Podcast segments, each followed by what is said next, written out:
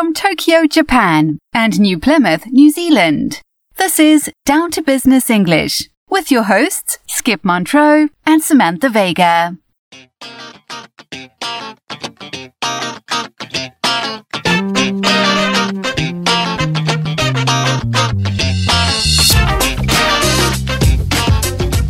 Hello, Samantha. Hi, Skip. How's it going? Very well, thank you. Too much to do, but somehow I'm managing to tick a few boxes on a regular basis. Mm, good to hear. I did want to talk to you about something, though. Oh, what's that? The last time you and I spoke, you mentioned that you were about to attend some kind of workshop using social media tools for business? Yeah, that's right. It was actually three workshops aimed at small business owners who needed an introduction to using social media. Hmm, okay. And how were they? They were fantastic. I learned all kinds of things about Instagram, MailChimp, and Canva. Oh, do tell. Well, they're all useful tools, but I was especially impressed with the image creation tips and tricks, with Canva especially. Uh, I was also surprised at how integrated Instagram, TikTok, and Canva are, and how well they complement each other. Oh, that's very interesting. Why are you asking about this? Well, I hate to admit it, and I am a little embarrassed about this, but until recently, I had never heard of Canva. That's a little surprising. You, out of almost everyone I know, tend to have your finger on the pulse of the latest trends in tech, especially. Well, that's nice of you to say. But it completely slipped under my radar. Well, if I were to be completely honest, Canva slipped under my radar too. But now that I have had an introduction to it, it seems like a fantastic tool, very user friendly. Canva also happens to be one of the hottest unicorns around at the moment. I knew it was a new fancy shiny piece of software, but I didn't know that. Would you like to hear the story behind Canva?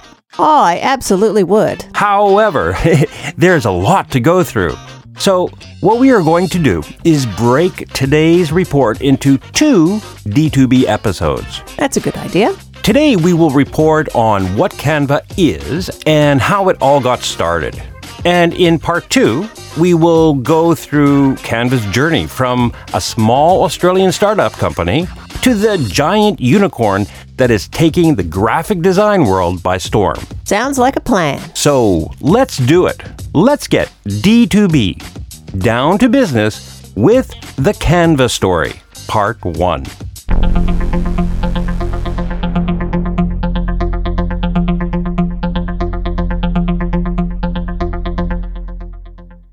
This may or may not be necessary. Our listeners are quite knowledgeable. But just to be on the safe side, let's define what we mean by a unicorn.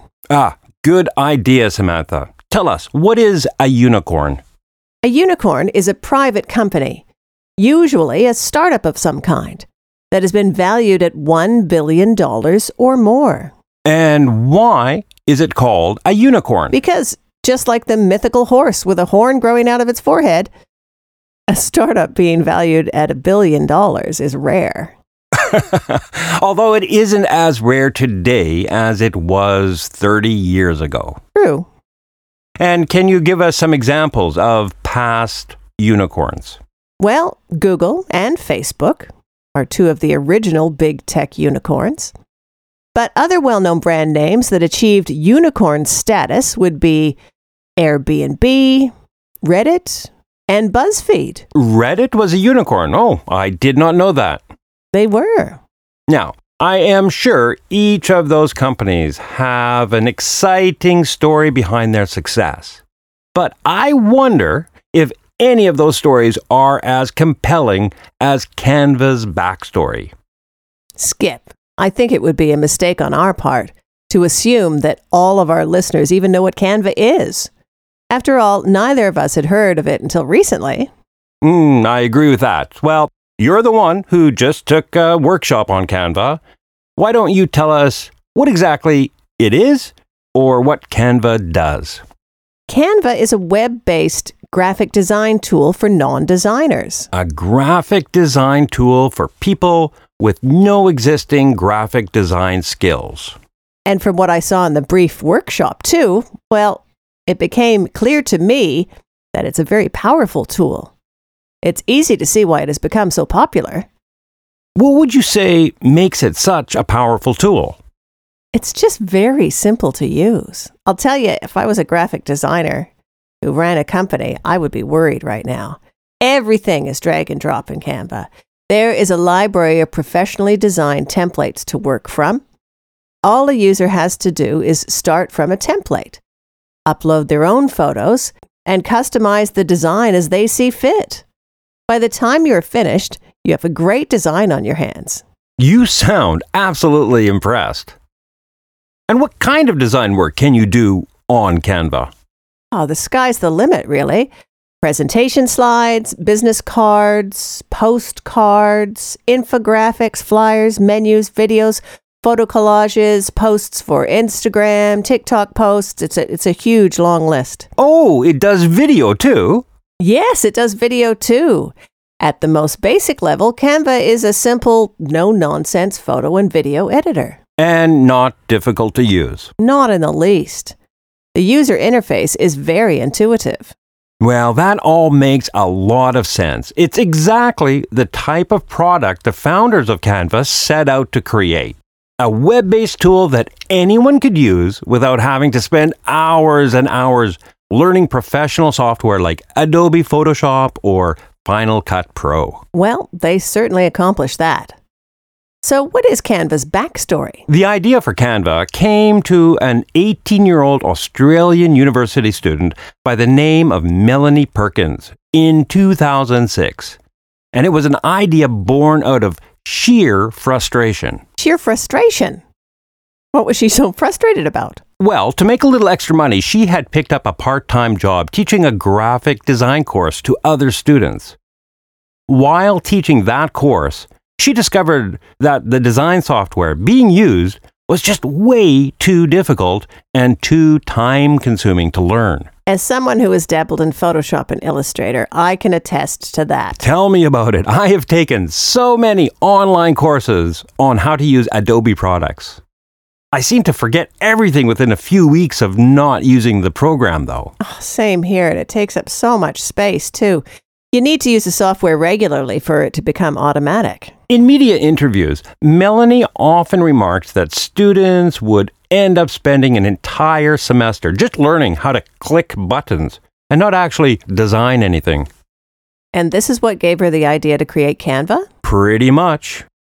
Their goal was to take the whole design ecosystem, integrate it into one website, make it collaborative, and offer that service to the whole world. Wait a minute. Their goal? It wasn't just her? Oh, no. The idea was hers, but she quickly partnered with someone who completely supported her dream. And who was that? None other than her then boyfriend, now husband, Cliff Obrecht. Aw, isn't that romantic? Canva actually has three co founders Melanie Perkins, Cliff Obrecht, and Cameron Adams, who comes into the picture a little later on. So, how did they take Canva from the idea stage to the unicorn it is today? Well, it wasn't a straight path, that's for sure.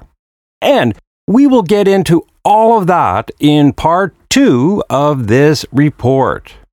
But for now, I think it is time for us to get D2V down to vocabulary.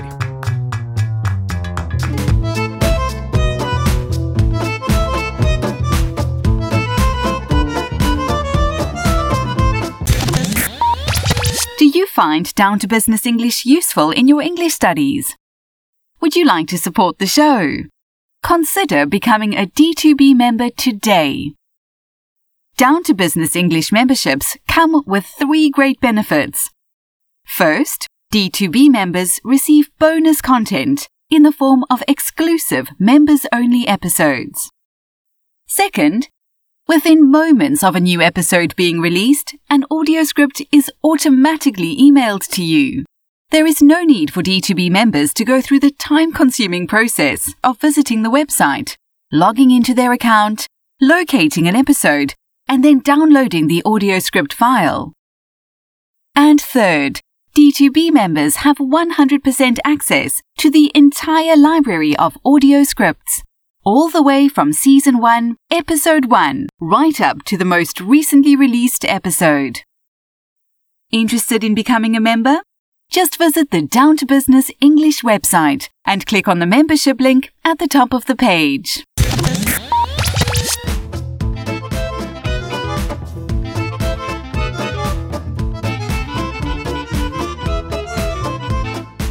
Just before we get started with D2V today, I would like to ask listeners to be sure to subscribe or follow Down to Business English on whichever platform you use to listen to podcasts on. Very good idea.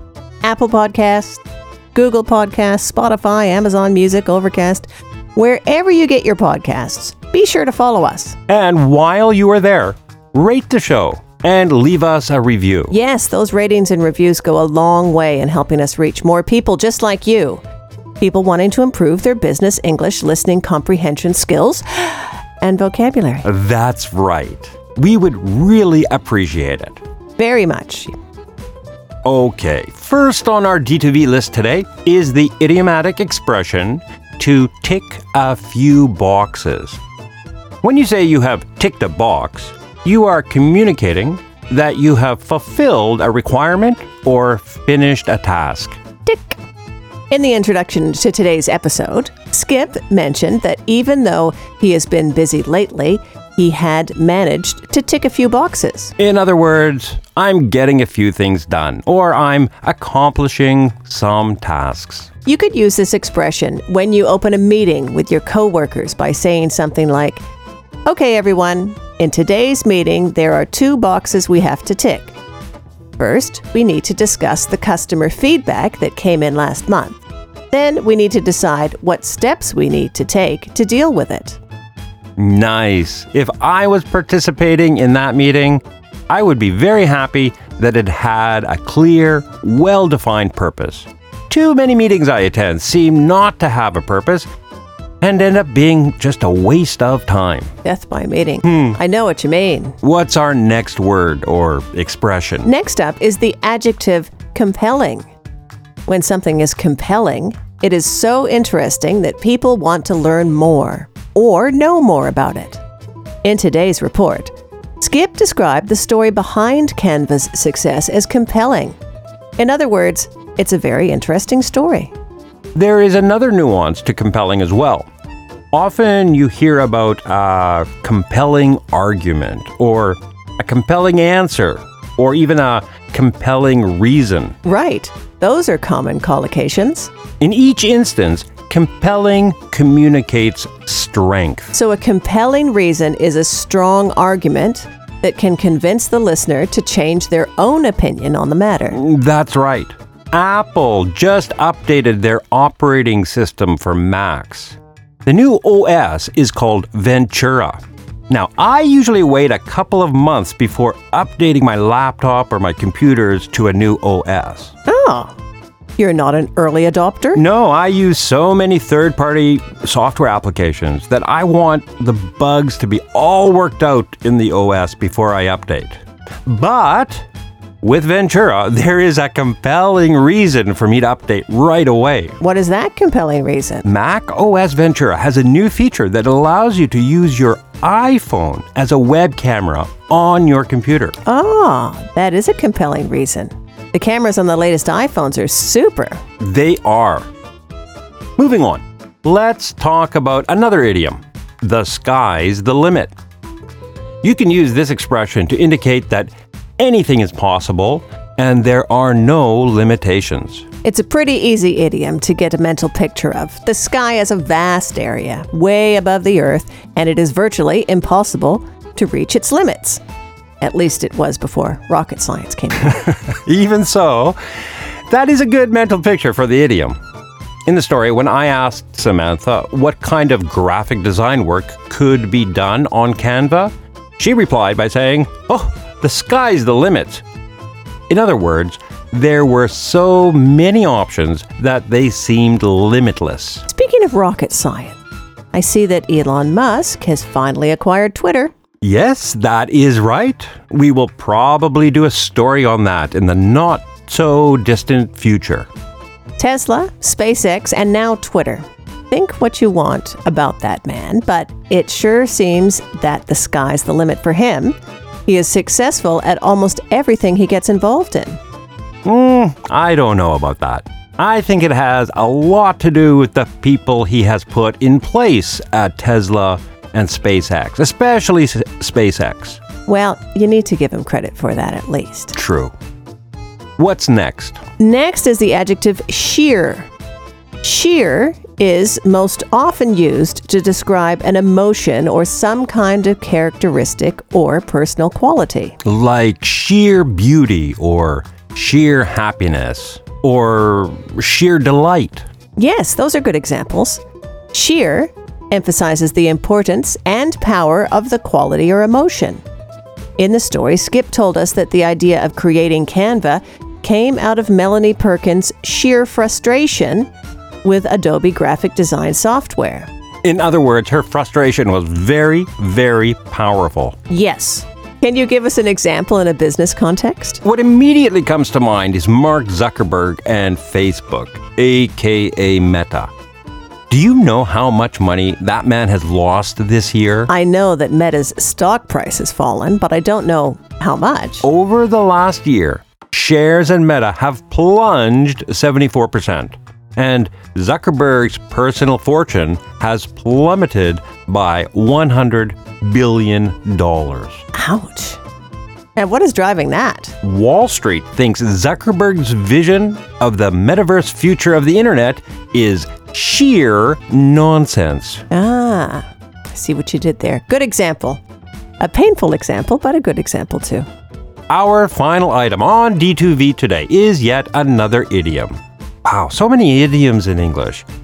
Anyway, this idiom is to come into the picture.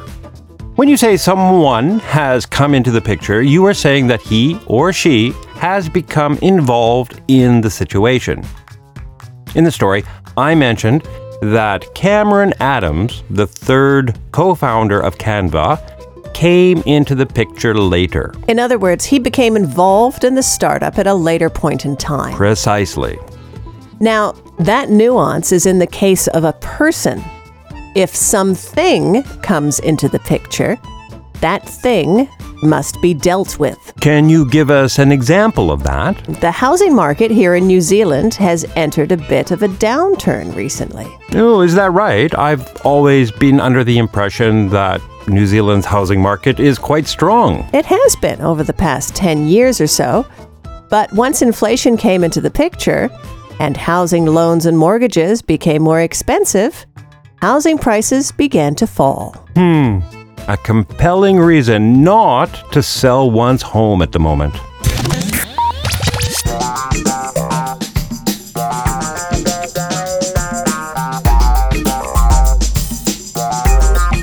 Would you like to support Down to Business English? Help D2B reach more people wanting to improve their business English skills. Be sure to subscribe to Down to Business English on Apple Podcasts or any place podcasts are found. While you are there, why don't you leave a rating and a review? Down to Business English. Business news to improve your business English.